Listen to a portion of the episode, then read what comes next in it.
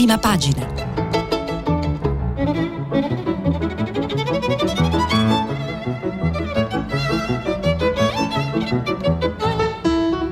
Questa settimana i giornali sono letti e commentati da Virman Cusenza, giornalista e scrittore, già direttore de Il Mattino e del Messaggero.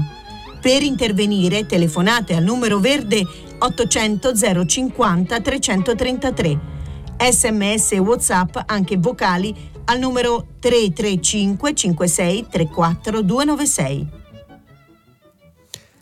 Buongiorno e bentornati a prima pagina. Vi ricordo sempre che riceviamo i vostri sms sul nostro sito e quindi poi li leggerò durante la rassegna stampa.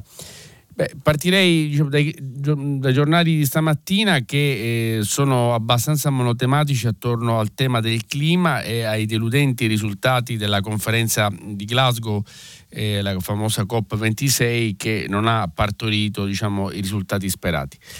E naturalmente c'è anche altro, che poi è il tema del Covid, le manifestazioni, le prime, da quando sono state introdotte le regole più restrittive per quello che riguarda i cortei, la corsa al Quirinale dove si comincia a profilare una sorta di percorso protetto che i partiti stanno cercando di eh, definire per eh, arrivare a quel traguardo senza eccessivi sconquassi e naturalmente anche mh, il percorso che accompagnerà la manovra economica di fine anno perché questa è inevitabilmente collegata a, ehm, a quello che poi accadrà eh, sul Quirinale, quindi come dire evitare spaccature in un primo momento per poi non subirne eh, altre più letali al momento di votare il nuovo capo dello Stato.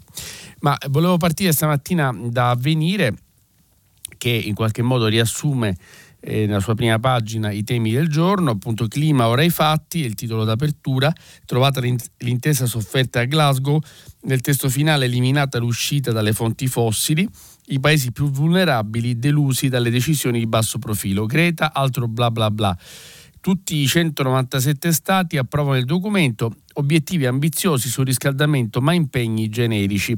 Eh, avvenire introduce di fatto una dei due dire, sguardi possibili a questa conferenza perché eh, poi l'altro naturalmente è quello di vedere il bicchiere mezzo pieno ma oggettivamente prevale nei giornali e direi anche nelle persone di buon senso la sensazione che il bicchiere è essenzialmente mezzo vuoto. E, ehm, c'è anche a centropagina invece un richiamo al tema eh, vaccini, eh, sfida dei Novax nelle zone vietate, scuole, caos quarantene, tensione a Milano. E eh, sempre dalla prima di avvenire eh, c'è questo richiamo ai 33 eroi civili della solidarietà. Mattarella premia l'Italia buona, cioè sono i premi assegnati ieri da, dal capo dello Stato a giovani e anziani, volontari e autori di atti di coraggio, sempre per gli altri. e dicevamo degli angoli di osservazioni sulla COP26. Eh, Repubblica eh, clima, accordo dimezzato, quindi già qui la lettura è più netta, dopo due settimane di negoziati India e Cina salvano la loro produzione di carbone che poi è la verità, vedremo poi l'India in particolare, e resta l'obiettivo del contenimento del surriscaldamento a 1,5 gradi, anche se raggiungerlo è più difficile. L'analisi, diciamo meglio ancora, di questo accordo è di Luca Fraioli, molto dettagliata, la leggeremo eh, più diffusamente, poi c'è un articolo anche di eh, Jonathan Safran Foer, mm, se il pianeta allaga la mia casa a eh, Brooklyn. E l'editoriale di Maurizio Molinari è dedicato invece alle questioni del confine alla Bielorussia, tank e migranti, la morsa di Putin sull'Europa. A centropagina Repubblica pub, ehm, pubblica un'inchiesta che è dedicata appunto ai legami eh, tra un, mm, Forza Nuova e Novax, un patto eversivo lo definisce e, e vedremo poi se riusciamo a a leggerlo nel dettaglio. Mm, il Corriere della Sera eh, ha una sorta di busta dedicata appunto all'intesa sul clima, ma sul carbone e c'è una frenata voluta dall'India e quindi si va qui un po' al dettaglio. E una, un editoriale di eh, Federico Rampini, Greta non abita a Pechino. eh, invece ehm, il commento principale del Corriere eh, di Mario Monti è dedicato eh, alle riforme. Facciamo le riforme subito e vedremo un articolo abbastanza puntuto con anche diverse critiche eh, diciamo, alla fase che sta attraversando il governo Draghi. E l'apertura però eh, diciamo, è, è dedicata ai vaccini, così i vaccini proteggono. La, ehm, l'appello di Brusaferro immunizzarsi per evitare misure progressive ma la, c'è un, servizio interessante che poi leggeremo invece all'interno sulla efficacia dei diversi eh, vaccini poi c'è un richiamo che eh, ci ricorda che ieri è scomparso a 88 anni Wilbur Smith, l'autore di culto che ha raccontato l'Africa al mondo. La stampa invece apre con un'intervista al segretario del PD Enrico Letta che dice patto sulla manovra, poi scelta condivisa sul colle. La firma um, Annalisa Cuzzocrea e, e dice tolleranza zero sui Novax, il paese non regge la quarta ondata, ma mh, vedremo il nocciolo de, di questa intervista appunto è sul percorso. La proposta che il segretario Letta fa eh, per, prossimi, per, le prossime settimane eh, onde evitare appunto un Big Bang in Parlamento. L'editoriale è di Massimo Giannini, il Quirinale è la sfida del Campari. Questo il titolo, ovviamente il riferimento è al famoso drink, ormai famoso perché ne ha parlato il barista di fronte a Casa Draghi, a cui la signora Draghi eh, avrebbe confidato che il marito eh, traslocherà al Quirinale. Il manifesto invece rimane sempre in tema eh, di terra-terra, che appunto è anche un buon titolo mh, mm, eh, perché dà la sensazione appunto dell'accordo molto a ribasso. La COP26 chiude con un accordo a ribasso.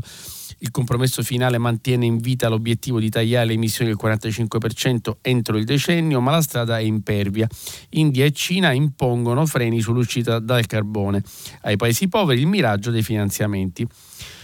Poi mh, mm, ci sono vari richiami, eh, a parte quello sulla manifestazione degli edili a Roma ieri, fermiamo la strage nei cantieri o lo sciopero del Black Friday, dal manifesto volevo prendere mh, tre cose. Uno, gli eletti in subbuglio di Italia Viva che dicono mai con la destra, quindi insomma un po' di sconquassi per queste ipotesi di convergenza eh, col centrodestra. L'altro appunto è Inopass a Milano, tutti a Kennedy, eh, inteso come nipote eh, blindati al Duomo, eh, Kennedy che tra l'altro guida mh, diciamo, la protesta anti-Green Pass e quindi la Polonia-Bielorussia, Varsavia annuncia un altro muro ed è, il seguito della questione eh, diciamo, dei, dei, sconfinamenti dei migranti eh, in Polonia.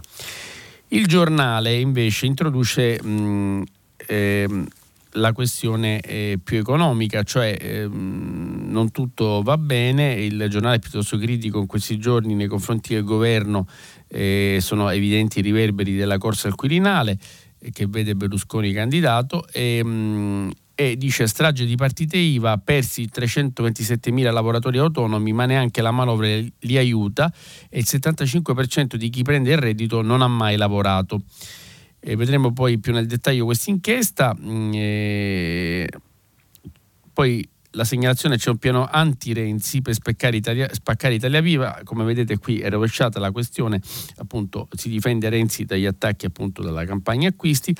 E poi c'è un articolo significativo sulle divisioni del centrodestra sul giornale, diciamo che Salvini Meloni alla sfida su pensioni, urne e cortei, il giorno degli annunci opposti, cioè si comincia a focalizzare un po' la divisione mh, obiettivamente insomma, evidente tra eh, i due principali alleati del centrodestra, gli alleati appunto di Forza Italia.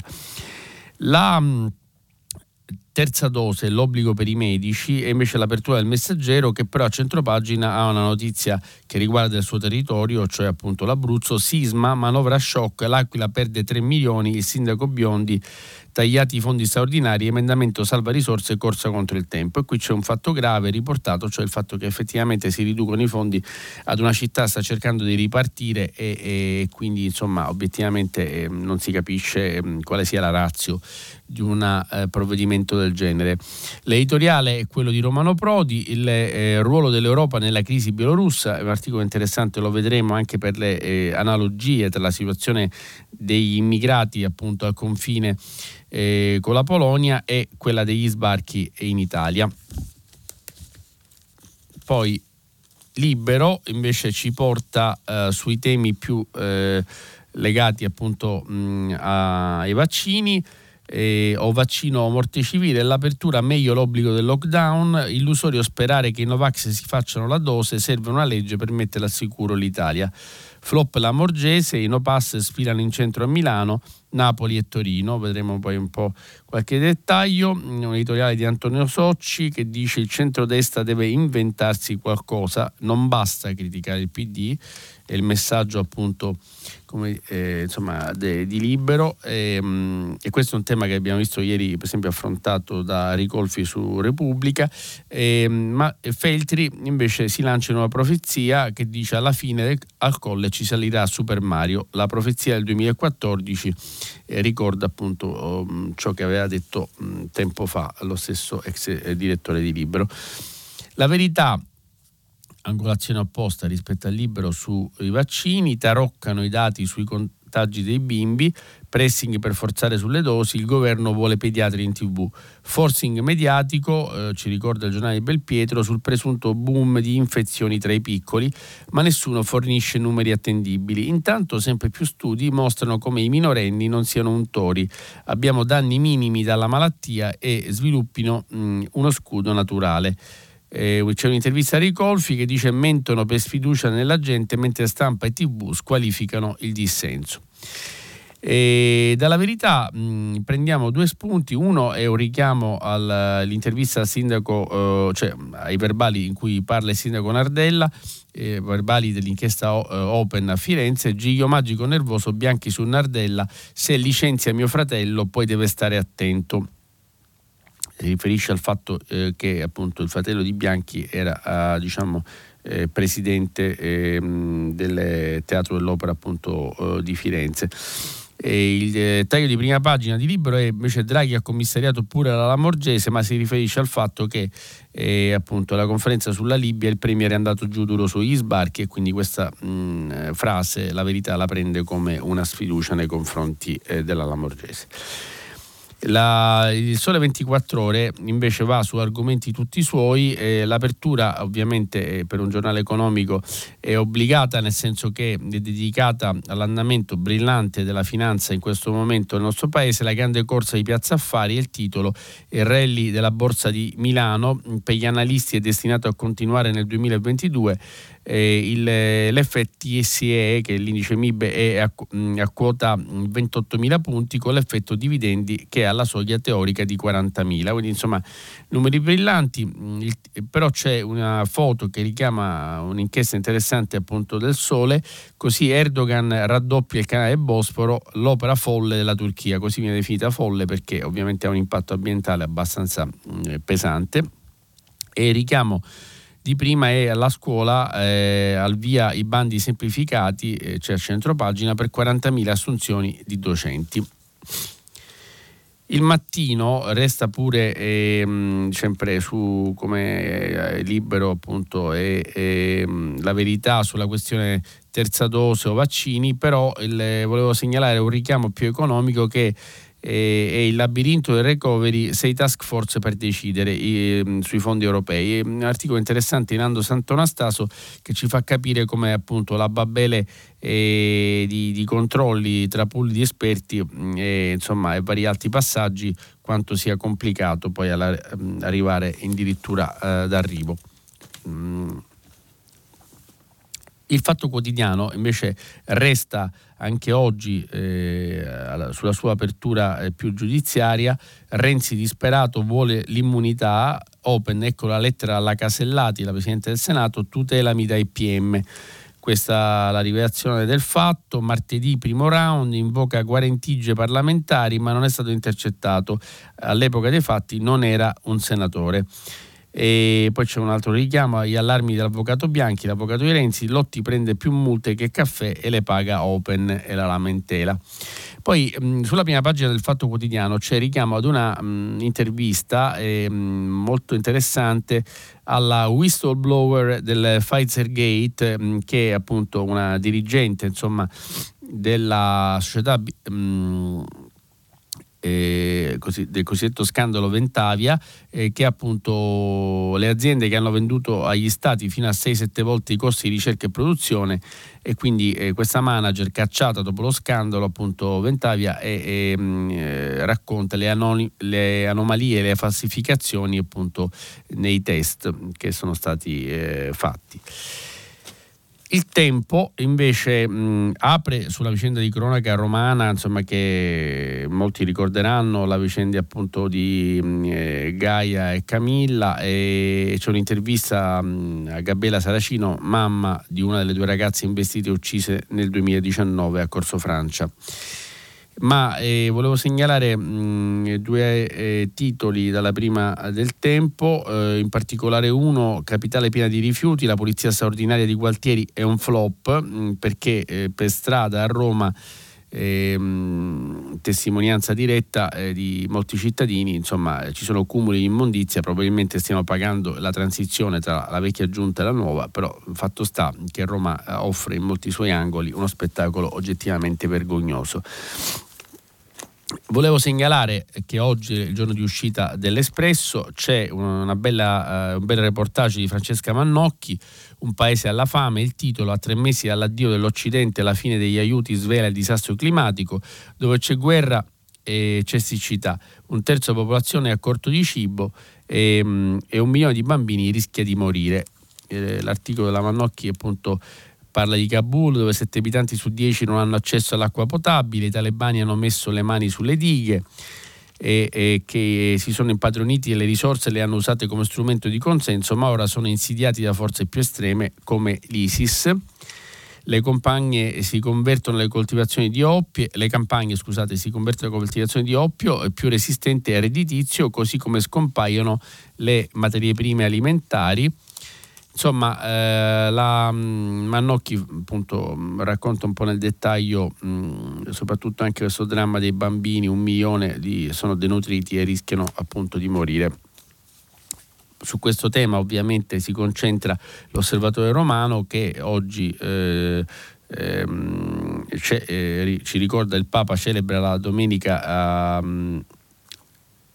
la quinta giornata mondiale delle, della, sulla povertà, appunto dalla parte dei poveri il titolo. E, e, mh, questo è l'argomento scelto dal giornale Vaticano.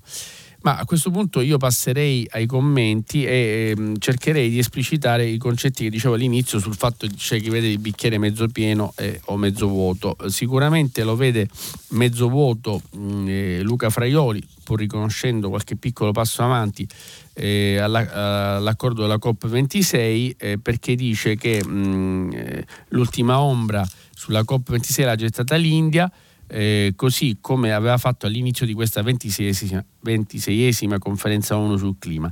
In eh, quei gironi di esordio il premier Narendra Modi aveva gelato gli entusiasmi chiarendo che il suo paese avrebbe raggiunto la neutralità carbonica, vale a dire l'equilibrio tra CO2 emessa e quella assorbita, nel lontano 2070, dieci anni dopo la già ritardata Cina e vent'anni dopo il 2050, obiettivo fissato da Stati Uniti ed Europa anche il drammatico epilogo di ieri sera ha avuto l'India come protagonista, o meglio l'India e il carbone. Di che si tratta?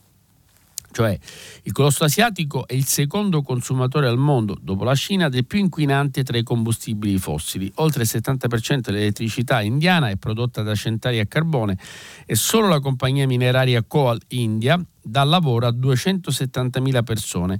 Una economia fossile, dif- mm, ovviamente fossile tra virgolette, difficile da smantellare in tempi brevi che colloca Nuova Delhi al terzo posto.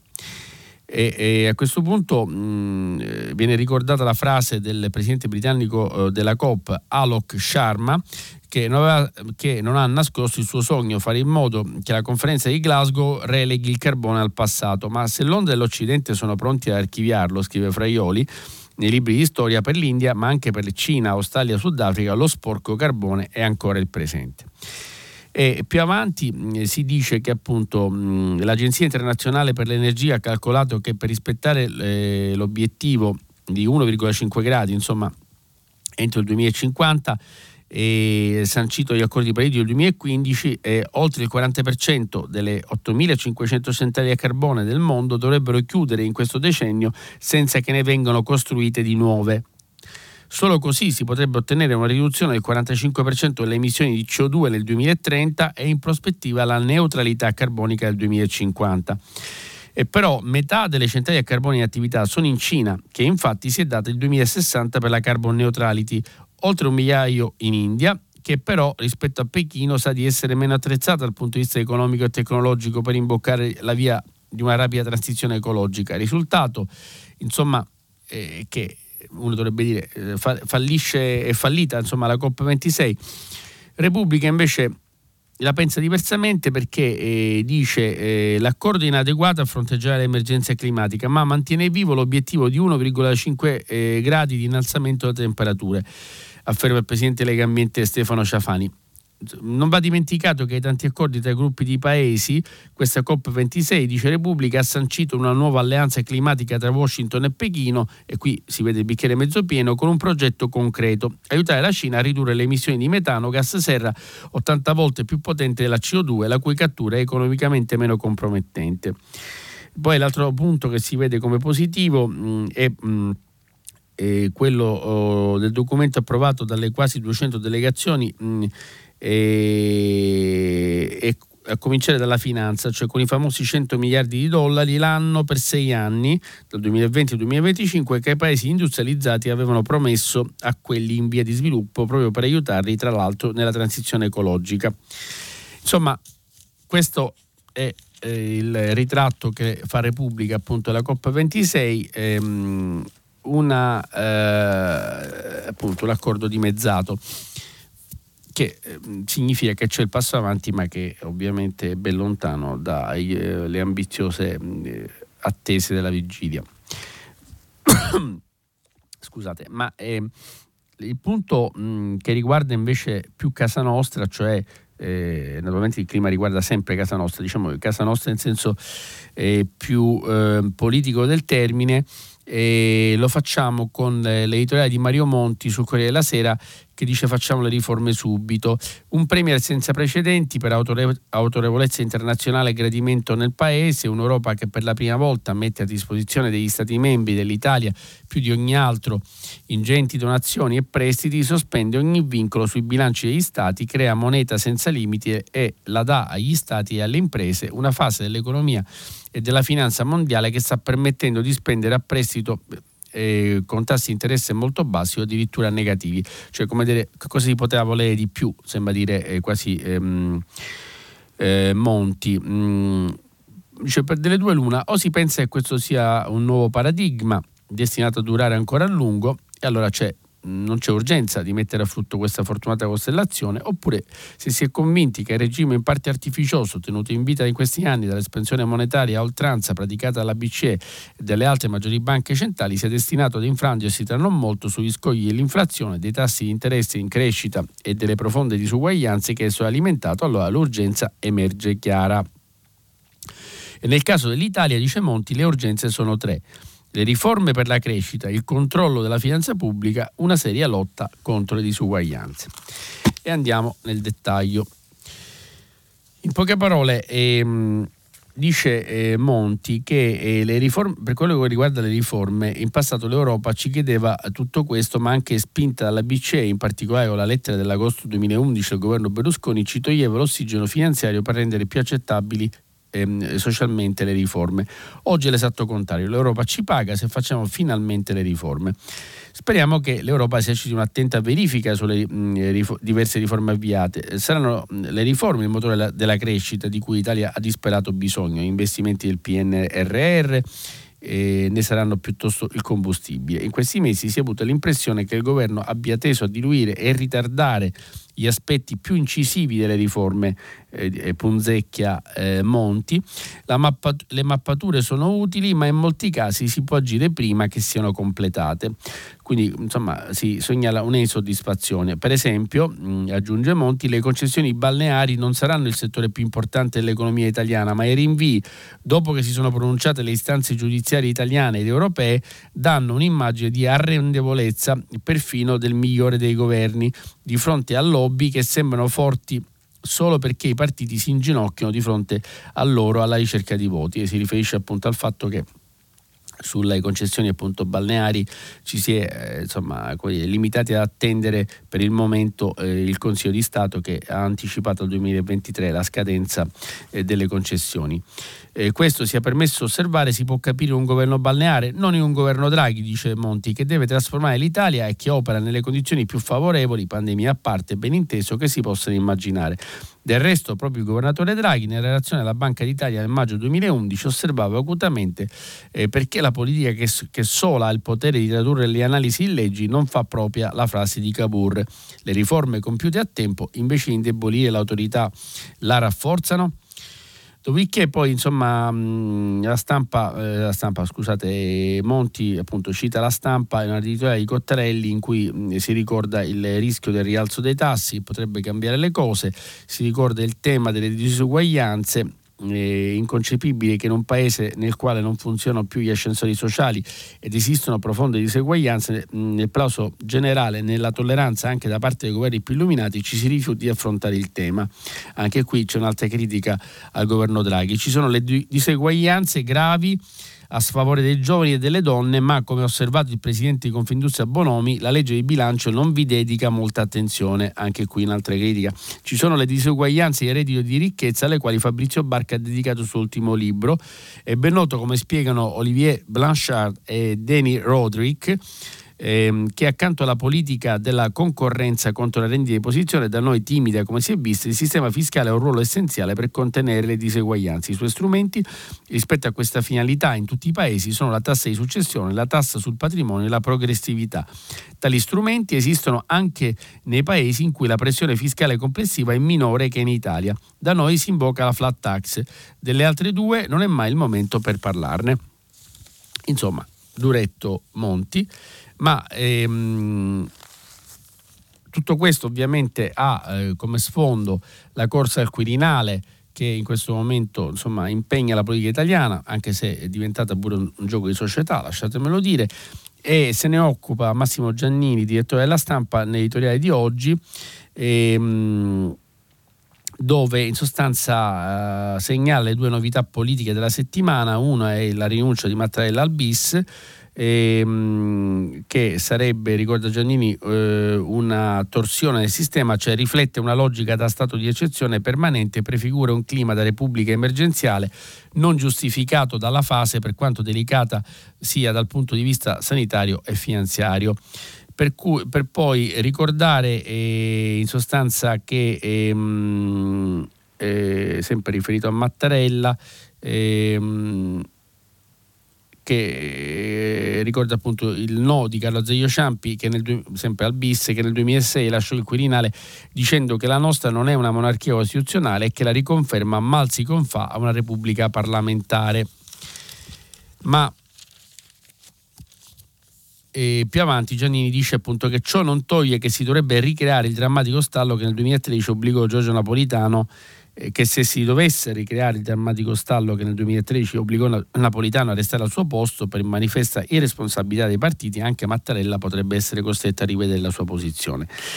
E allora, mh, che cosa è riferito a Draghi? Dice Giannini, Mario Draghi pensa ma non dice, a volte tronca, eh, le battute, per esempio con quella della Pro Spritz, eh, ma senza, eh, avverte il direttore diciamo che senza una regia accorta e condivisa l'Italia rischia davvero quel che il presidente uscente vuole scongiurare con i suoi messaggi di fiducia, un gioco al massacro nel quale rischiamo di bruciare in un colpo solo sia Mattarella che Draghi eh, perché l'altra volta si ricorda appunto per Ciampi la regia ci fu, Veltroni, Fini e Casini, stavolta la regia non c'è, o perlomeno non c'è ancora.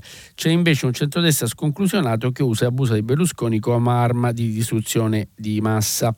E quindi dice Giannini tocca a Enrico Letta battere un colpo senza aspettare un'implausibile svolta a gennaio, tenere a bada le correnti del partito silenti ma tutt'altro che assenti, come dimostra la giunta di Roberto Gualtieri a Roma sgombrare il presepe stantio della nomenclatura riunita al compleanno di Bettini, riverito come un sultano asiatico da maggiorenti pentastellati dirigenti RAI, ex presidenti del Consiglio e ministri in carica, neosindaci, assessori, vecchi manager, nuovi boiardi. E, mm, e aggiunge Giannini, The Magic Mario, Mario eh, come lo definisce l'Economist, è la migliore riserva della Repubblica eh, che abbiamo mai avuta da un paio di decenni a questa parte. Non possiamo permetterci di perderla, qualunque sia la sua prossima missione, ma non può permetterselo neanche lui, dovrebbe aiutare e per ora non lo fa. Come il generale di Marquez è chiuso nel suo labirinto. Palazzo Chigi, più che un trampolino, è diventata la sua gabbia. Sta governando bene e allora perché dovrebbe lasciare? È quello che pensano in molti nell'establishment economico, per esempio Messina. Sta cominciando, eh, amministratore delegato di Banca Intesa, sta cominciando a governare male e allora perché dovrebbe eh, avere il premio al il Quirinale? Ehm, è quello che pensano altri nella, nella Paraccic ehm, politico, o, ad esempio i capibastone che vogliono cucinarselo nell'anno elettorale o i peones che hanno il sacro terrore del voto anticipato. Insomma, Prodi, che l'ha patita sulla sua pelle, avverte che la corsa al colle si vince con, non con più voti, ma con meno veti. Così Draghi si aspira, ma non costruisce per tempo le condizioni per l'ascesa, rischia di perdere la scommessa del voto segreto e dunque di perdere tutto. Questo mm, è un po' ehm, il succo. Eh, di Giannini, ma eh, vediamo appunto che dice il citato Prodi, che invece si esprime sul messaggero su altro tema che è quello appunto della crisi bielorussa scrive che le drammatiche scene che i media ci presentano mm, sugli emigranti che dalla Bielorussia cercano di passare in Polonia e Lituania sono da un lato crudelmente simili a quelle che vediamo da anni sulle nostre coste, ma dall'altro si colorano di contenuti del tutto particolari. Le similitudini sono evidenti. In entrambi i casi migliaia di persone bussano alle porte dell'Europa in cerca di una vita migliore. In entrambi i casi intermediari senza scrupoli traggono profitto sfruttando gli emigranti e in entrambi i casi i muri e i pattugliamenti marittimi si dimostrano uno strumento crudele e scarsamente efficace nel controllo di questo flusso. Solo la Germania ha avuto la possibilità e la forza politica di trovare nella Turchia, ehm, le ricorda Brodi, una barriera che, fondata sul discutibile versamento di cospicue somme di denaro, ha arrestato la marea degli emigranti che si dirigevano verso i suoi confini.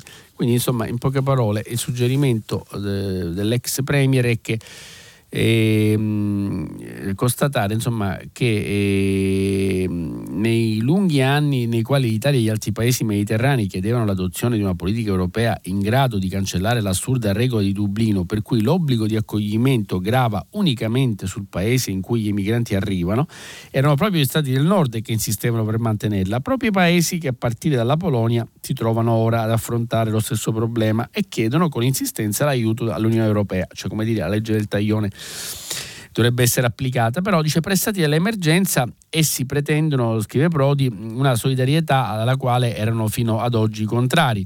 Non sarebbe quindi ora di arrivare finalmente a una politica comune partendo proprio dalla constatazione che il fenomeno dell'emigrazione è comune? Non sarebbe interesse dell'Italia riportare con estrema determinazione questo problema sui tavoli di Bruxelles? Penso che quanto sta avvenendo tra Polonia e Bielorussia aiuti una comune presa di coscienza su un problema da anni di importanza assolutamente dominante. È risaputo infatti che nella complessa ma necessaria transizione verso un nuovo equilibrio ambientale, aggiunge, introducendo un nuovo elemento, Prodi, il metano è chiamato a, costi- a, sostenere un ruolo insostituibile nel lungo e difficile processo di eliminazione dell'uso del carbone. Come vedete qui eh, si tiene tutto insieme, la partita dei migranti con quella energetica che per esempio si è svolta alla COP26 è altrettanto noto, aggiunge Prodi, che il metano ci arriva principalmente dalla Russia e invece è meno noto che siamo stati noi europei, forse pensando di liberarci da una troppo stretta dipendenza dalla Russia, ipotizzando di conseguenza un andamento decrescente dei prezzi del metano, liberarci dei contratti di acquisto a lungo termine con Gazprom. Bella,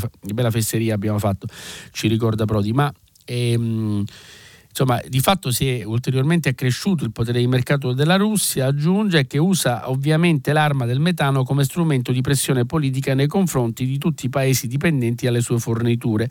Non dimentichiamo inoltre come l'attuale crisi venga utilizzata dalla Russia in modo da ottenere le autorizzazioni da Bruxelles per l'esercizio del gasdotto Nord Stream 2, che potrebbe essere uno degli obiettivi veri della tensione con la Bielorussia, cioè sul confine bielorusso e quello polacco eh, gasdotto Nord Stream 2 che raddoppia la portata del gigantesco gasdotto che già la lega, lega la Germania e la Russia, un raddoppio che ha provocato tante divisioni anche all'interno dell'Unione Europea, proprio perché permette alla Germania di esercitare un ruolo dominante nel rapporto col potente vicino.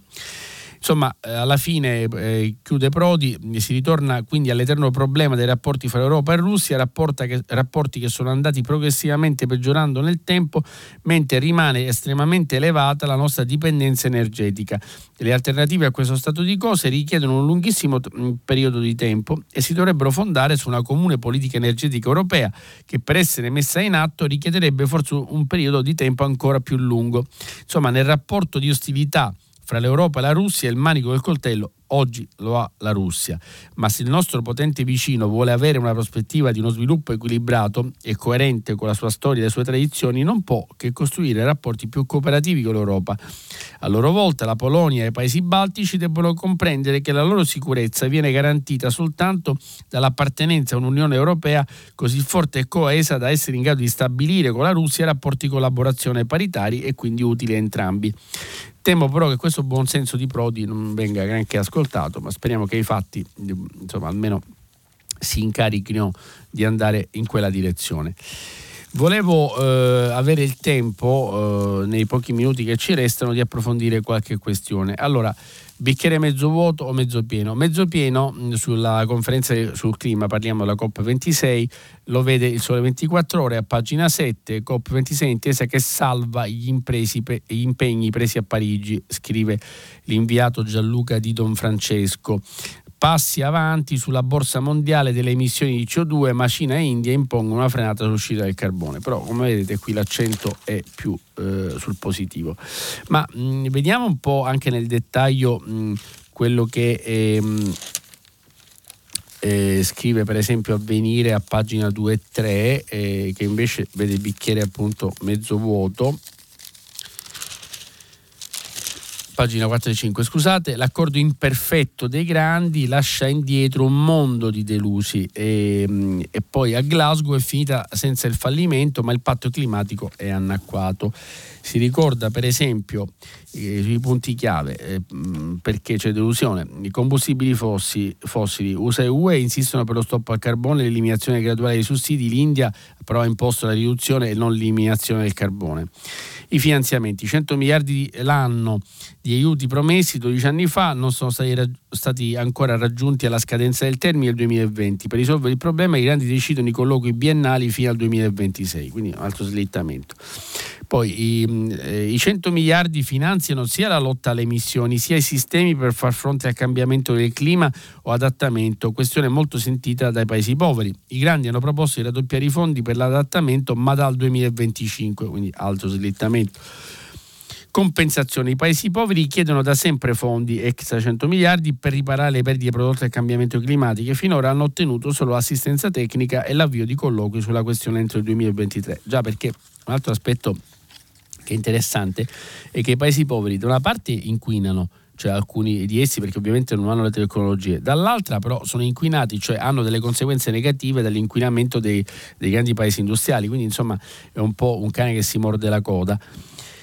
E, ehm, mh, volevo poi invece eh, andare su una questione eh, che è strettamente connessa ovviamente ai temi della COP26 e che è la produzione energetica.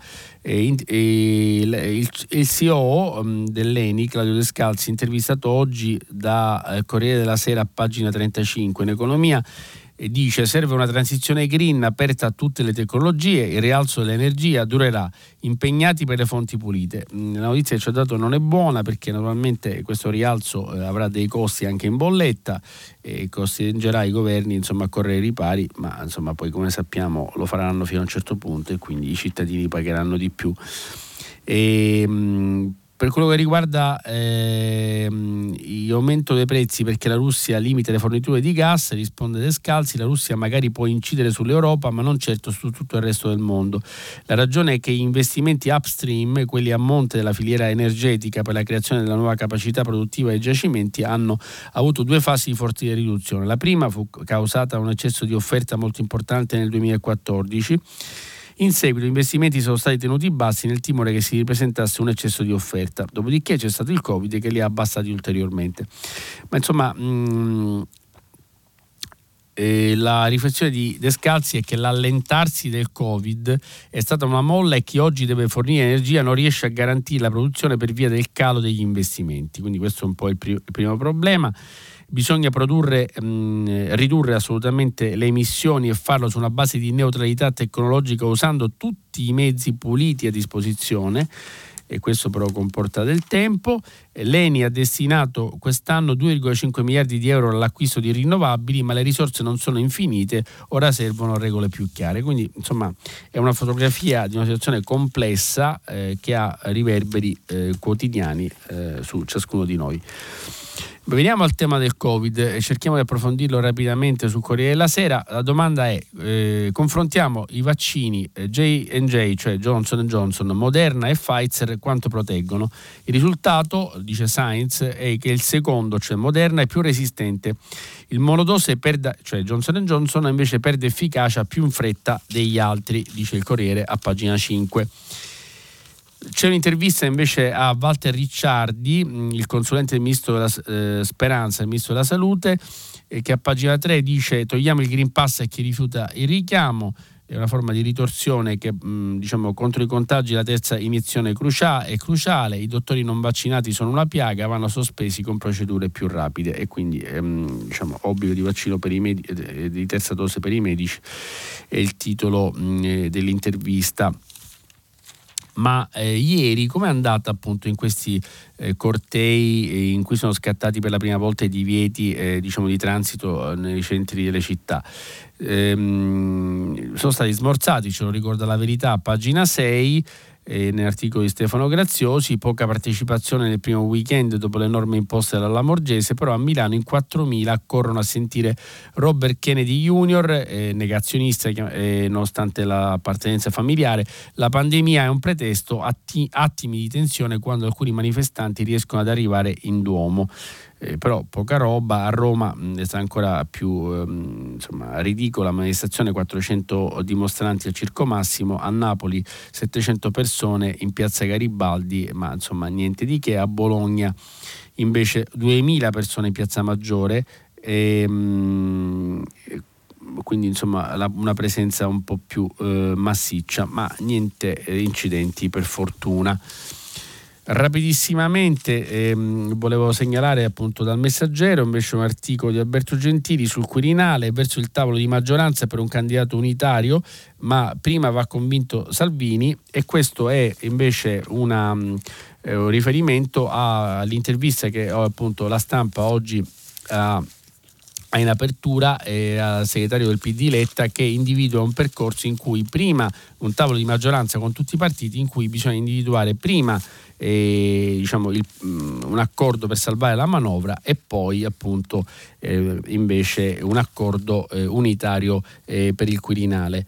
Eh, percorso che naturalmente mh, mm, ricordo lo stesso Letta appunto a pagina 2 della stampa e le strategie sul prossimo presidente non possono interferire su decisioni che milioni di cittadini attendono come quelle sulle pensioni, altrimenti finiremo per alimentare l'idea che la politica è diventata l'ostacolo e poi alle elezioni dovremo andarci noi. Eh, si chiude qui appunto la rassegna stampa eh, di oggi, vi aspetto dopo la pubblicità per rispondere alle vostre domande con il filo diretto per, con gli ascoltatori. Birman Cosenza, giornalista e scrittore, già direttore de Il Mattino e del Messaggero, ha terminato la lettura dei giornali di oggi. Per intervenire chiamate il numero verde 800 050 333. Sms e WhatsApp, anche vocali, al numero 335 56 34 296. Si apre adesso il filo diretto di prima pagina. Per intervenire e porre domande a Virman Cusenza, giornalista e scrittore, già direttore de Il Mattino e del Messaggero, chiamate il numero verde 800 050 333. Sms e WhatsApp, anche vocali, al numero 335 56 34 296. La trasmissione si può ascoltare, riascoltare e scaricare in podcast sul sito di Radio 3 e sull'applicazione Rai Play Radio. Pronto? Pronto, buongiorno. Buongiorno. sono Edoardo e telefono da Genova. Sì. Volevo parlare della delusione del COP26 che per me che sono vecchio non è che mi stupisca più di tanto perché non posso pensare che si possa cambiare dal mattino alla sera il mondo e l'economia del mondo.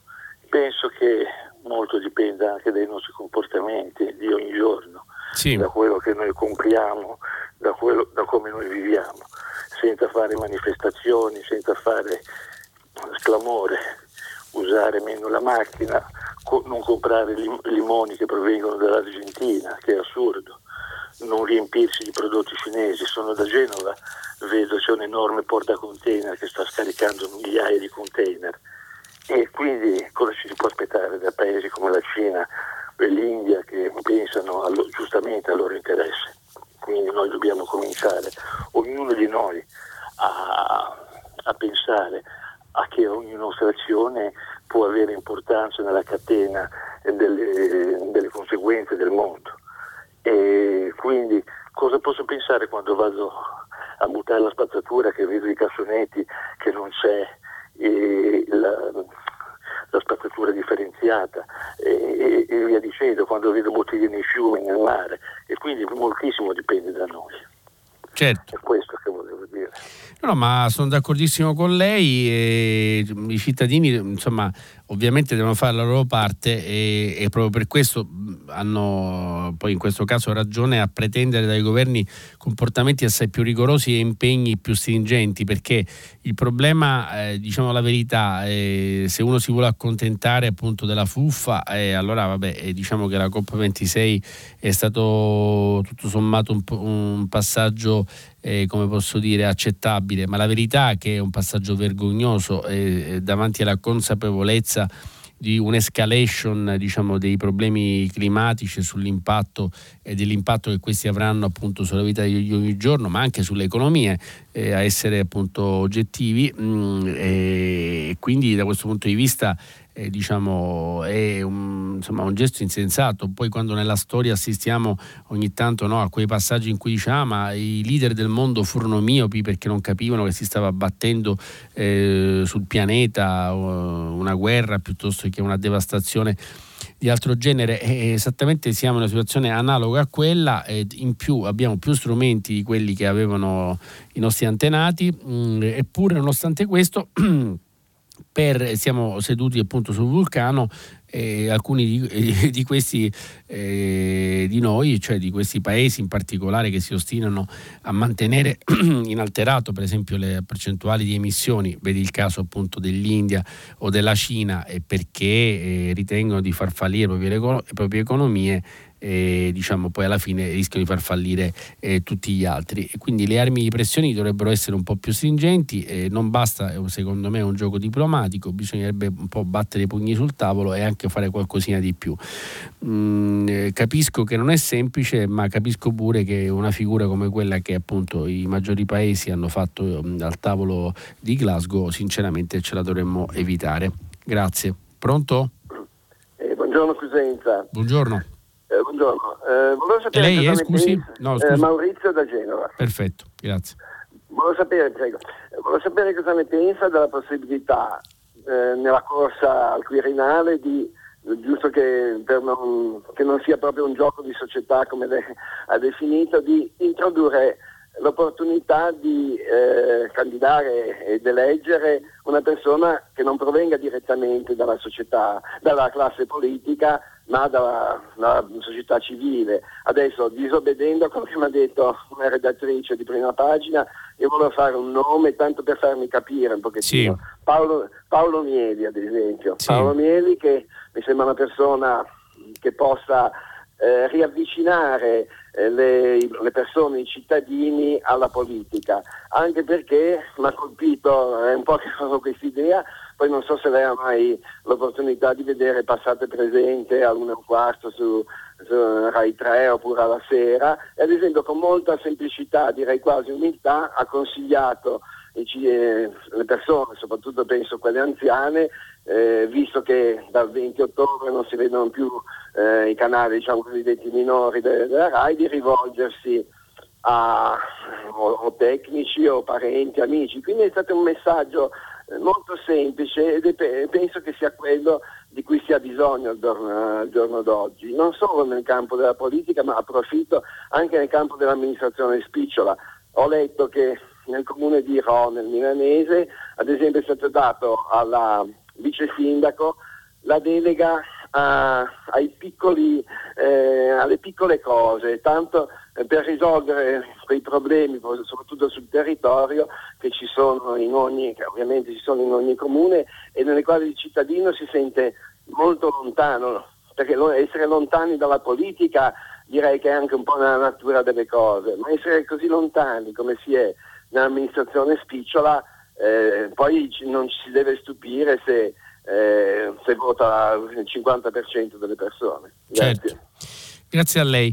Ma guardi, allora, per quello che riguarda mh, quello che ho definito una battuta, ovviamente gioco di società, le posso dire eh, che eh, mh, ovviamente la, la, battuta era riferita al fatto che i giornali, eh, insomma, che devono in qualche modo fare il loro mestiere, eh, stanno mh, un po' raccontando tutto ciò che ancora diciamo, non ha eh, preso veramente forma. Io ho trovato che l'unica, chiamiamola così, mezza notizia sul Quirinale mh, mm, è, è mh, mm, il fatto che si comincia a profilare un percorso che mette a riparo eh, la manovra, come diceva appunto Letta stamattina sulla stampa, eh, da una parte e un percorso poi per il Quirinale. Naturalmente il problema qual è? Che eh, l'accordo eh, per il Quirinale deve in qualche modo salvaguardare il governo e l'accordo per il governo eh, non può avere riflessi negativi sul Quirinale. Quindi cioè, ehm, il problema con Draghi qual è? Che da una parte si, aggiust- si, aggiusterebbe una cosa, cioè nel senso che si salverebbe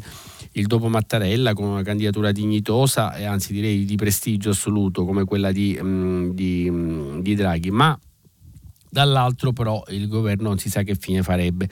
E, e, e, visto che appunto non si vuole votare oggettivamente è un problema quindi il ricambio. Dall'altra diciamo eh, mantenendo Draghi a Palazzo Chigi eh, anche se a mio giudizio una, ehm, eh, questo dovrebbe avvenire eventualmente senza una sconfessione perché ehm, diciamo una sconfessione di Draghi porterebbe alle dimissioni di Draghi a Palazzo Chigi quindi noi ci potremmo trovare senza Draghi a Palazzo Chigi e senza Draghi al Quirinale, ma soprattutto diciamo, senza due figure mh, eh, degne di questo nome, come invece abbiamo in questo momento, con Mattarella appunto lo stesso Draghi eh, nei, ai due vertici eh, delle principali istituzioni. Quindi insomma è una partita delicata. Ora al di là poi delle preferenze che si possono avere per l'uno o per l'altro, per un nome piuttosto che per l'altro, quello che è sicuro è che mh, non possiamo mandare eh, l'Italia allo sbaraglio eh, anche sul piano internazionale dove al momento godiamo di un prestigio abbastanza, come possiamo dire, inedito perché non ci capitava da diversi anni e soprattutto addirittura in Europa esercitiamo un ruolo di leadership perché mh, grazie appunto al prestigio di Draghi in particolare e in un momento in cui la stella della Merkel si è eclissata in Germania e, e diciamo, Macron fa sponda sull'Italia, oggettivamente è un momento irripetibile.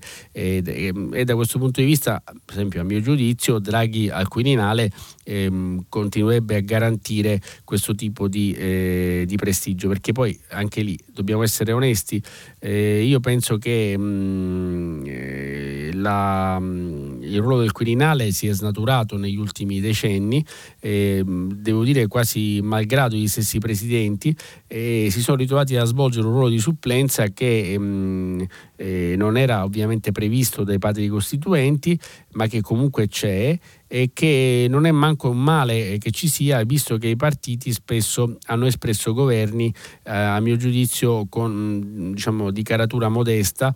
E, e, e, da questo punto di vista il Quirinale si è, si, si è insomma, ritrovato a svolgere quel ruolo di supplenza, ma sempre per il bene un po' diciamo, de, de, delle istituzioni e del Paese e quindi ehm, avere una figura che è autorevole e che in qualche modo per, per esempio nel caso dell'economia eh, sia anche di rassicurazione ai mercati nel caso di Draghi non può che far bene al paese. Dopodiché poi uno potrebbe pure dire cioè, no, poi ci dobbiamo augurare che però in futuro i presidenti del consiglio siano una pura espressione del voto popolare. Benissimo ma qualora dal voto popolare venga fuori una, mm, diciamo, un quadro chiaro e un vincitore chiaro. Ma siamo davanti a una legislatura anzi Al termine di una legislatura che eh, in quattro anni praticamente ha prodotto ehm, eh, tre governi eh, diversi eh, ehm, e che non ha avuto maggioranze chiare, tant'è che siamo con un governo che è guidato da un tecnico e che da una maggioranza trasversale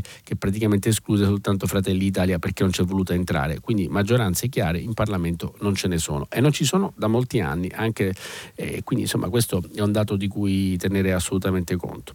Grazie, pronto? Pronto? Sì. Eh, mi chiamo Carlo, telefono da Roma. Mm, non sì. è di attualità, non parla del COP26, è la è la, l'articolo di ieri di Carlo Nordio sul Messaggero sì. che si intitolava L'inchiesta che serve sulla fabbrica delle inchieste. Sì. Eh, io l'ho letto mi ha lasciato molto scioccato. Sì. Eh, cita tre eventi Nordio che sono molto gravi secondo me, eh, almeno nella forma in cui li descrive lui. Non dà nessuna indicazione su come poter superare questa che è la, la crisi della magistratura o della giustizia, forse della magistratura è meglio, la giustizia è qualcosa di più ampio. Ecco, eh, volevo il suo parere. Nordio ha, dimenticato di indicare le possibili soluzioni, tra queste, secondo me, quella della separazione della carriera può essere eh, quella che maggiormente salvaguardia appunto la giustizia, cioè la, la, magistratura è fatta da due corpi, uno dei quali mi sembra infetto, salvaguardiamo l'altro prima che si infetti anche lui. Mm, non so, eh, sono molto eh, preoccupato, mi scusi la, la, No, la ringrazio. Però... Eh, guardi, Nordio appunto insomma, è un magistrato ormai ex diciamo, che io stimo molto e che ho portato a, co- a collaborare al messaggero, quindi diciamo sono, mm, sono un suo estimatore, sono mm, convinto che sia una persona eh, particolarmente eh, adatta anche a, a, fare riflessioni a cavallo diciamo, tra la giustizia e il sistema politico, anche perché è stato consulente per esempio di qualche ministro, come mi pare Castelli, ministro della giustizia eh, in passato. Ma mh, mm, il punto è per rispondere a lei, in realtà Nordio eh, suggeriva eh, una soluzione che però non è una soluzione del problema, è una soluzione eh, per capire il problema, e cioè quella di una commissione parlamentare che diciamo, indagasse su queste anomalie e che quindi le mettesse a fuoco. Devo dire che eh, non è quasi da Nordio proporre commissioni parlamentari per la semplice ragione che sappiamo benissimo quanto lo, di commissioni si muoia, eh, nel senso che lasciano purtroppo spesso il tempo che trovano, basti pensare alla commissione sulle banche che la precedente legislatura varò il limine mortis eh, e che poi a nulla produsse se non una serie di veleni che insomma hanno fatto male al sistema. Comunque al netto di questo, eh, quando eh, Nordio segnalava quei tre fronti che poi erano l'inchiesta eh, su Open ehm, eh, che coinvolge Renzi eh, con diciamo, la diffusione di carte anche non inerenti alle accuse ehm, o eh, per esempio il fatto che mm, eh, il senatore Scesa sia stato avvicinato eh, da uomini dei servizi, mm, come rivela un libro di mm, Vespa, eh, l'ultimo, e, e, che questo possa averlo indo- possano aver cercato di indurlo a votare a favore del governo Conte.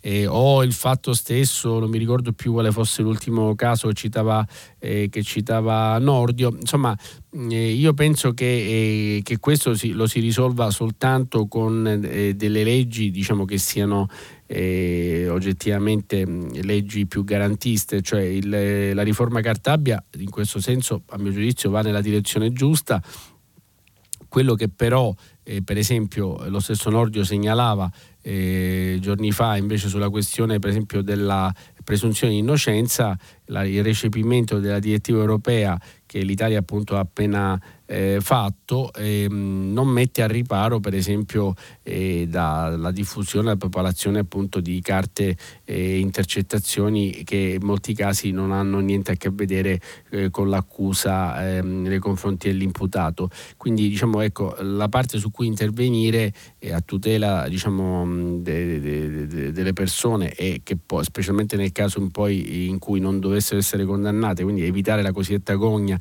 che porta poi insomma ehm, a essere, eh, come si dice tecnicamente, sputtanati eh, sui giornali o sui mezzi di informazione senza poi avere eh, nessuna condanna perché appunto si risulta innocenti.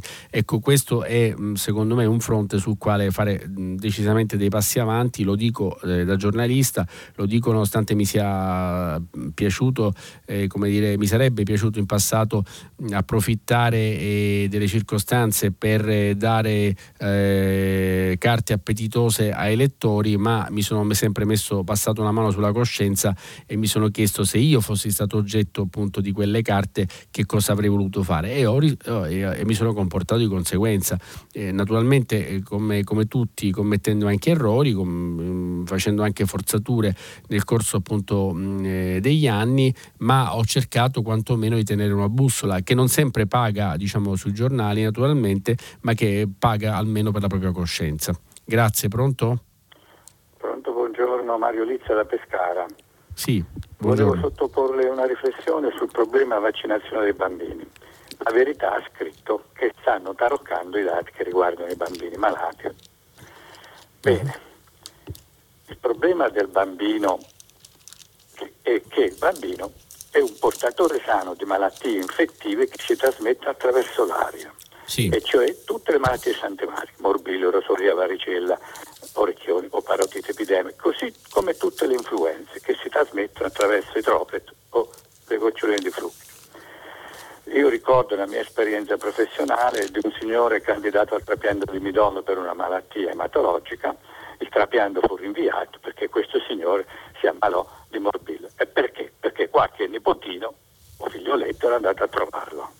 Perché negli ospedali è scritto si vieta o si raccomanda di non far venire, di non portare bambini meno di 12 anni a trovare i familiari? Non perché si possono ammalare loro, ma perché loro possono far ammalare i ricoverati, che sono già in una condizione di fragilità. Quindi il mio punto di vista è che siamo certi che i bambini possono diffondere anche la malattia influenzale da coronavirus, è bene che anche i bambini siano vaccinati.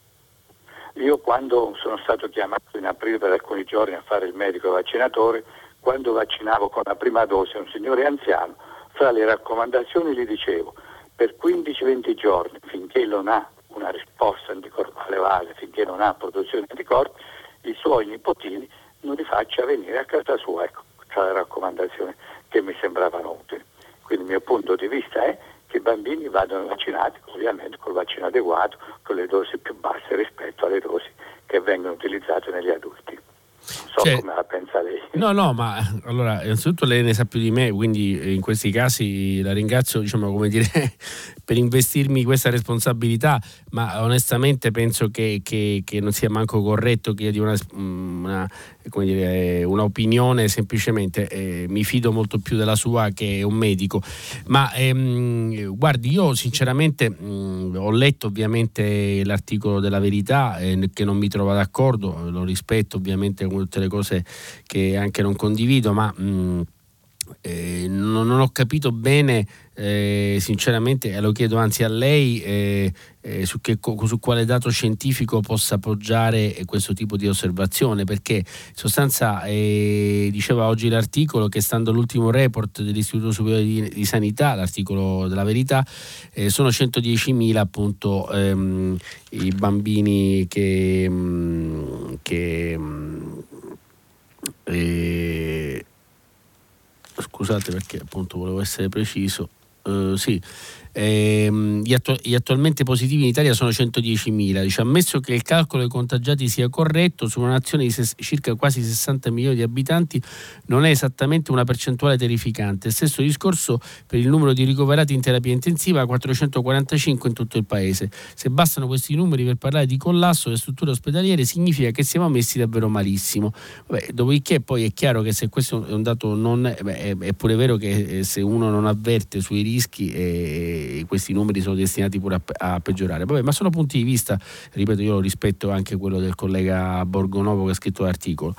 Eh, quanto ai bambini, ripeto, io non capisco per quale ragione eh, abbiamo vaccinato, ci siamo vaccinati tutti noi anche da bambini, lo abbiamo fatto efficacemente ottenendo dei risultati e oggi questo al di là del fatto, come diceva giustamente lei, di ridurre probabilmente il tipo di dose, la percentuale, perché bisogna tenere conto di organismi che ne hanno bisogno di meno eh, diciamo, vaccino, tra virgolette, eh, perché appunto escluderli visto che sono veicolo appunto eh, di contagio anch'essi. Ma ripeto eh, i giornali scrivono quello che vogliono e, e soprattutto pub- rispecchiano un'opinione pubblica che come vediamo anche da, dalle manifestazioni eh, no pass eh, ha una fetta di eh, scettici, di, insomma, di dubbiosi che, che, io penso vadano eh, rassicurati piuttosto e non certamente urtati nella sensibilità eh, trattandoli come insomma, degli eretici. Ecco. Grazie, pronto? Eh, buongiorno, sono Marisa Reina telefono da Catania. Sì, Vorrei parlare con lei perché ho capito che comunque è siciliano e che conosce Catania in qualche modo perché ha lavorato ai siciliani di eh, Giuseppe Fava. Sì. Parlo del maltempo. Il maltempo sicuramente è eccezionale in questo periodo dappertutto. Da noi è disastroso. Disastroso perché il nostro territorio non è abbandonato a se stesso, è male amministrato. L'altro giorno Augusta era, navigava nel fango, è stato intervistato un signore del luogo e stato, il giornalista chiedeva cosa ne pensava, questo signore ha girato lo sguardo dall'altro lato e ha detto, dice, vede, di là una volta erano tutti uliveti e frumento, adesso sono tutte case, cosa vuole che succeda? Questo succede da noi ogni anno, quest'anno in maniera particolarmente grave.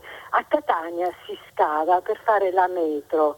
Lei conosce Catania, no? Dal Tondo sì. Gioiena a Piazza Duomo sono tre chilometri. Io li faccio in mezz'ora a passo di passeggiata. Ebbene, a Catania si scava per fare la metro in un territorio che è pietra lavica, significa scavare, significa soldini per quelli che scavano. Bene, è crollato un palazzo in via Plebiscito l'anno scorso, proprio ai primi di gennaio, a causa degli scavi della metro. I nostri mari sono pieni di reflui fognari. Legambiente ha detto che su 10 depuratori 8 non funzionano. Acitrezza fa scuola, la, la, conosciamo tutti grazie al Verga, grazie a Luchino Visconti. Alle spalle di Acitrezza ci sono delle colline che erano piene di giardini di agrumi. Oggi sono tutti palazzi, villette fatte anche da ingegneri di alto bordo e certamente quando piove Acitrezza si allaga. Ecco, allora noi a chi dobbiamo rivolgerci? Il nostro Presidente della Repubblica è palermitano, ragazzi Quest'estate se n'è andato in Sardegna a fare le vacanze, mentre a Mondello eh, la spiaggia era piena di reflui fognari. Ma chi dobbia, dobbiamo pregare, dobbiamo avere la fede e chi non ce l'ha si butta dal balcone. È un disastro, sarebbe stata un'isola felice, non dico amministrata in maniera eccellente, ma comunque amministrata. Certo, ma guardi signora, sono assolutamente d'accordo con lei, ovviamente eh, da siciliano, ma da italiano direi, eh, non posso che rammaricarmi eh, delle, della situazione in cui versa la Sicilia. Mm, poi naturalmente i discorsi qui, eh, io non amo la demoga- demagogia eh, dovrei dire mh, mm, colpa di chi le ha governata, ma eh, dovrei anche aggiungere colpa di chi ha votato quelli che l'hanno governata così, e, mh, mm, colpa probabilmente di una mancata ribellione da parte dei cittadini che la abitano, eh, colpa della rassegnazione che diciamo, purtroppo contraddistingue i siciliani, diciamo, il loro fatalismo.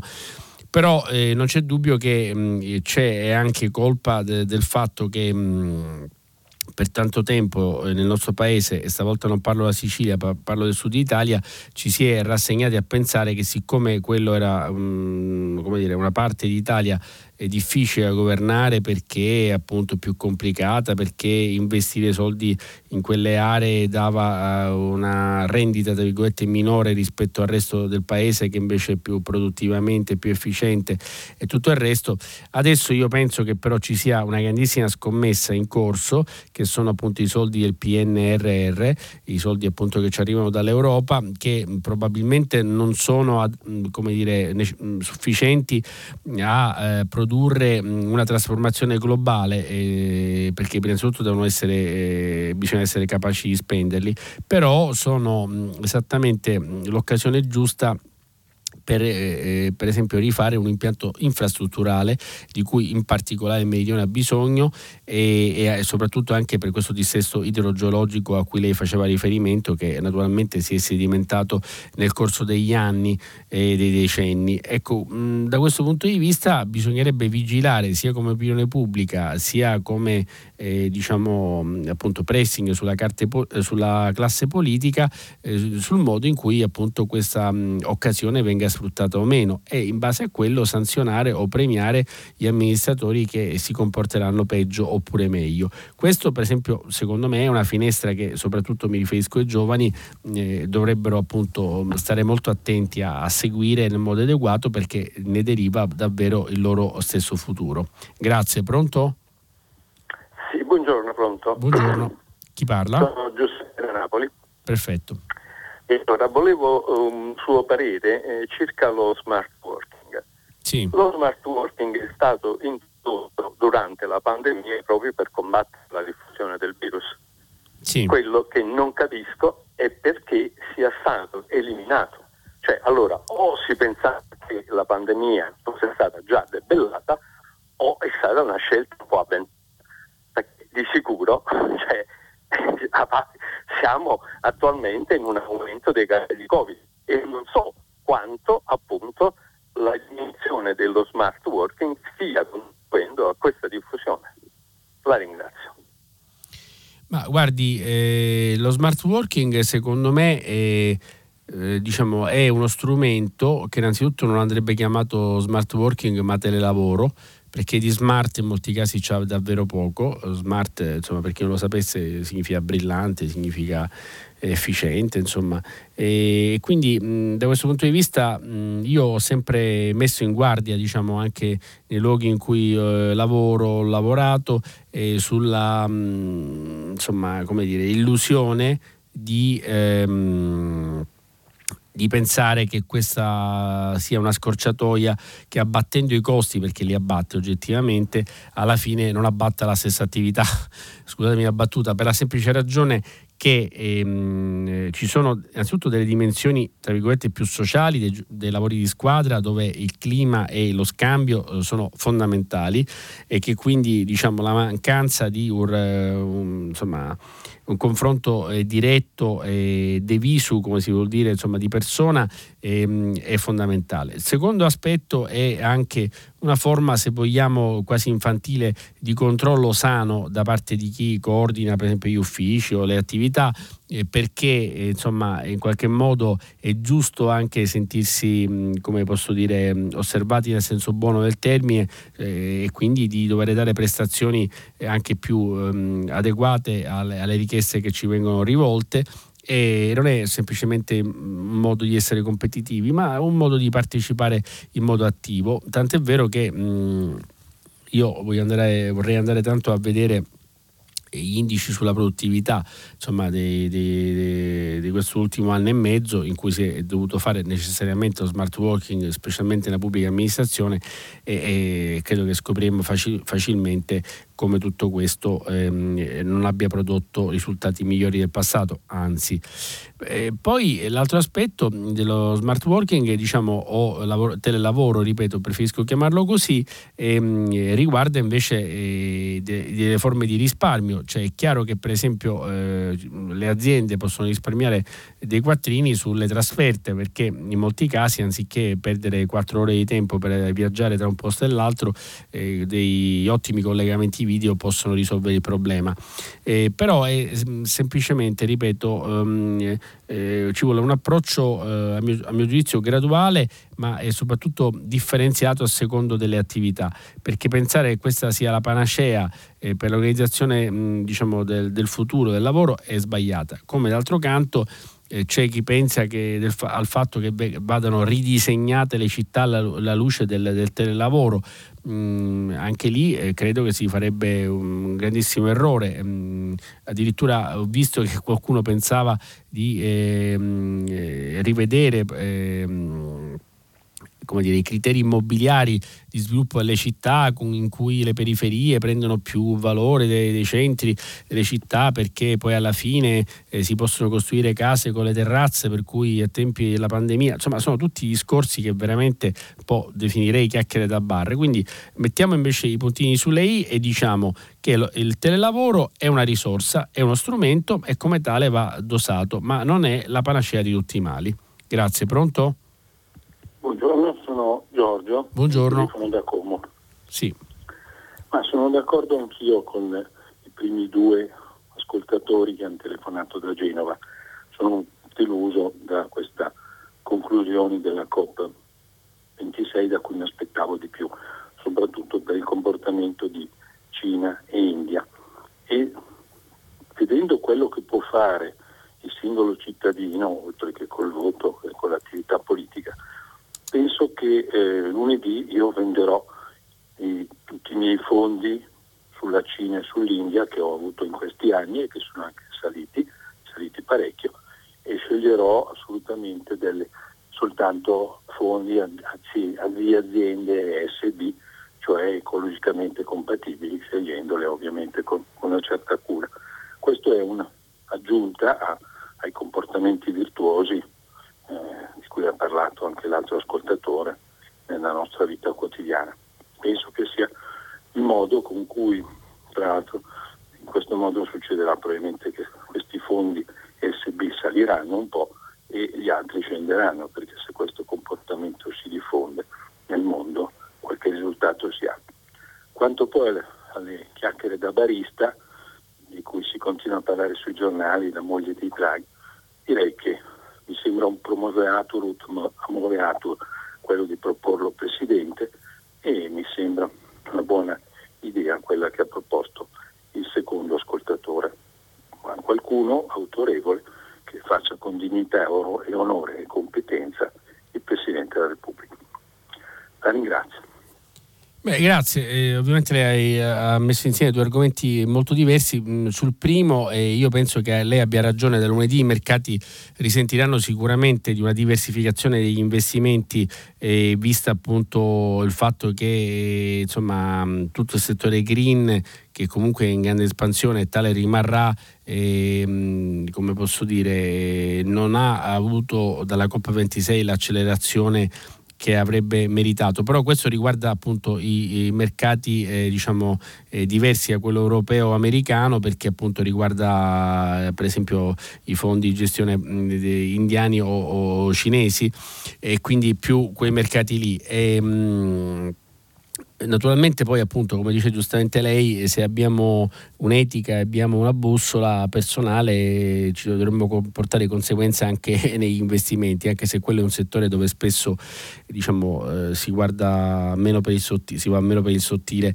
nelle scelte e nelle coerenze naturalmente quanto alla questione del Quirinale, io guardi, non sono molto d'accordo per la verità sulle soluzioni proposte, diciamo, eh, non tanto sui nomi, perché non è una questione di nomi, ma io penso che il capo dello Stato debba essere un politico, debba essere un profondo conoscitore della macchina eh, diciamo, dello Stato, debba avere esperienza di formazione dei governi, debba avere fatto parte di governi, debba avere, abbia, eh, se ha guidato ancora meglio, dei governi in passato e, ma questo non è necessario mm, e, mm, e, deve essere un uomo che ha una profonda cultura costituzionale mm, e, e, quindi da questo punto di vista noi non abbiamo bisogno di figure di rappresentanza.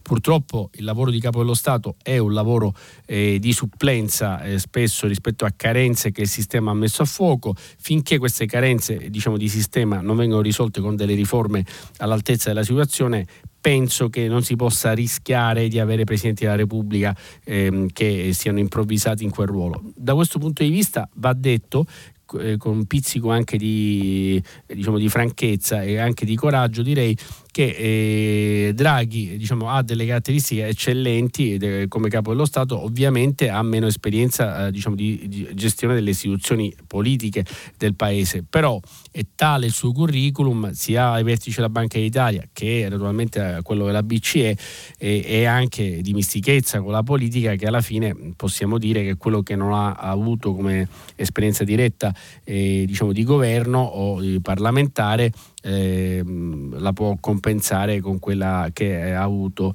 eh, diciamo, in campo bancario e comunque in campo istituzionale. Del resto abbiamo avuto un precedente eh, eccellente che è quello che fa ben sperare nel caso di un'eventuale presidenza Draghi che è quella di Ciampi, anche lui banchiere, però c'è da dire che, che, che Ciampi aveva anche guidato governi ed aveva fatto il ministro. Ma ripeto, la differenza non mi sembra eh, grandissima, sono due figure analoghe, due figure diciamo, che sono importanti eh, e risulteranno importanti anche storicamente per avere aiutato l'Italia a traghettarla eh, in un momento eh, assai complicato.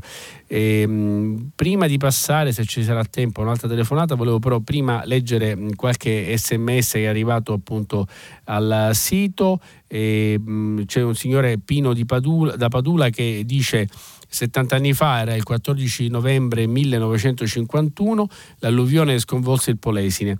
E allora ancora non si parlava di stravolgimenti climatici, eh, dice giustamente, perché insomma eh, c'è da dire che però questi mh, ora eh, non sono paragonabili al Polesine, però certamente eh, degli stravolgimenti climatici eh, insomma molto frequenti ehm, ormai ci sono ehm, ci sono, mm, sono dire, ricorrenti e sono, e sono, troppo frequenti per non allarmarci. Diciamo. Il Polesine era allora un'eccezione. Un altro mh, mm, signore che è, anzi signora eh, Sandra da Pescara ci dice cominciamo, eh, cominciamo, a proporre nomi di donne per ricoprire la carica di Presidente della Repubblica e questo ovviamente è come dire, una richiesta assolutamente condivisibile, ma si fanno ehm, dei nomi, appunto, a parte la Cartabia, oggi il Corriere della Sera dedicava un profilo anche a Paola Severino, appunto avvocato, già ministro della giustizia, che è un'altra potenziale candidata, quindi insomma se cominciano a fare, ma vedremo poi se ce ne saranno delle altre.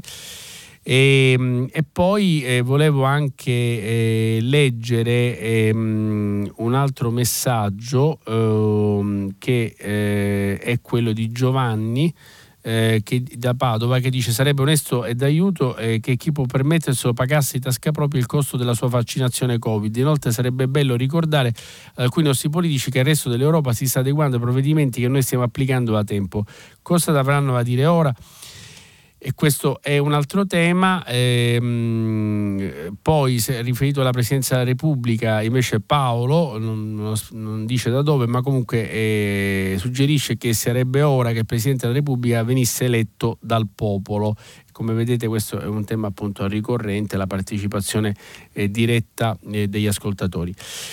Io eh, finisco qui la mia settimana di conduzione di prima pagina e ringrazio tutti gli ascoltatori che hanno partecipato e, mm, e segnalo che da domani prima pagina sarà condotta da Tonia Mastrobuoni, corrispondente del quotidiano La Repubblica. Vi ricordo che questa notte a partire dall'1.30 potrete riascoltare il filo diretto tra me e voi di stamattina. Grazie.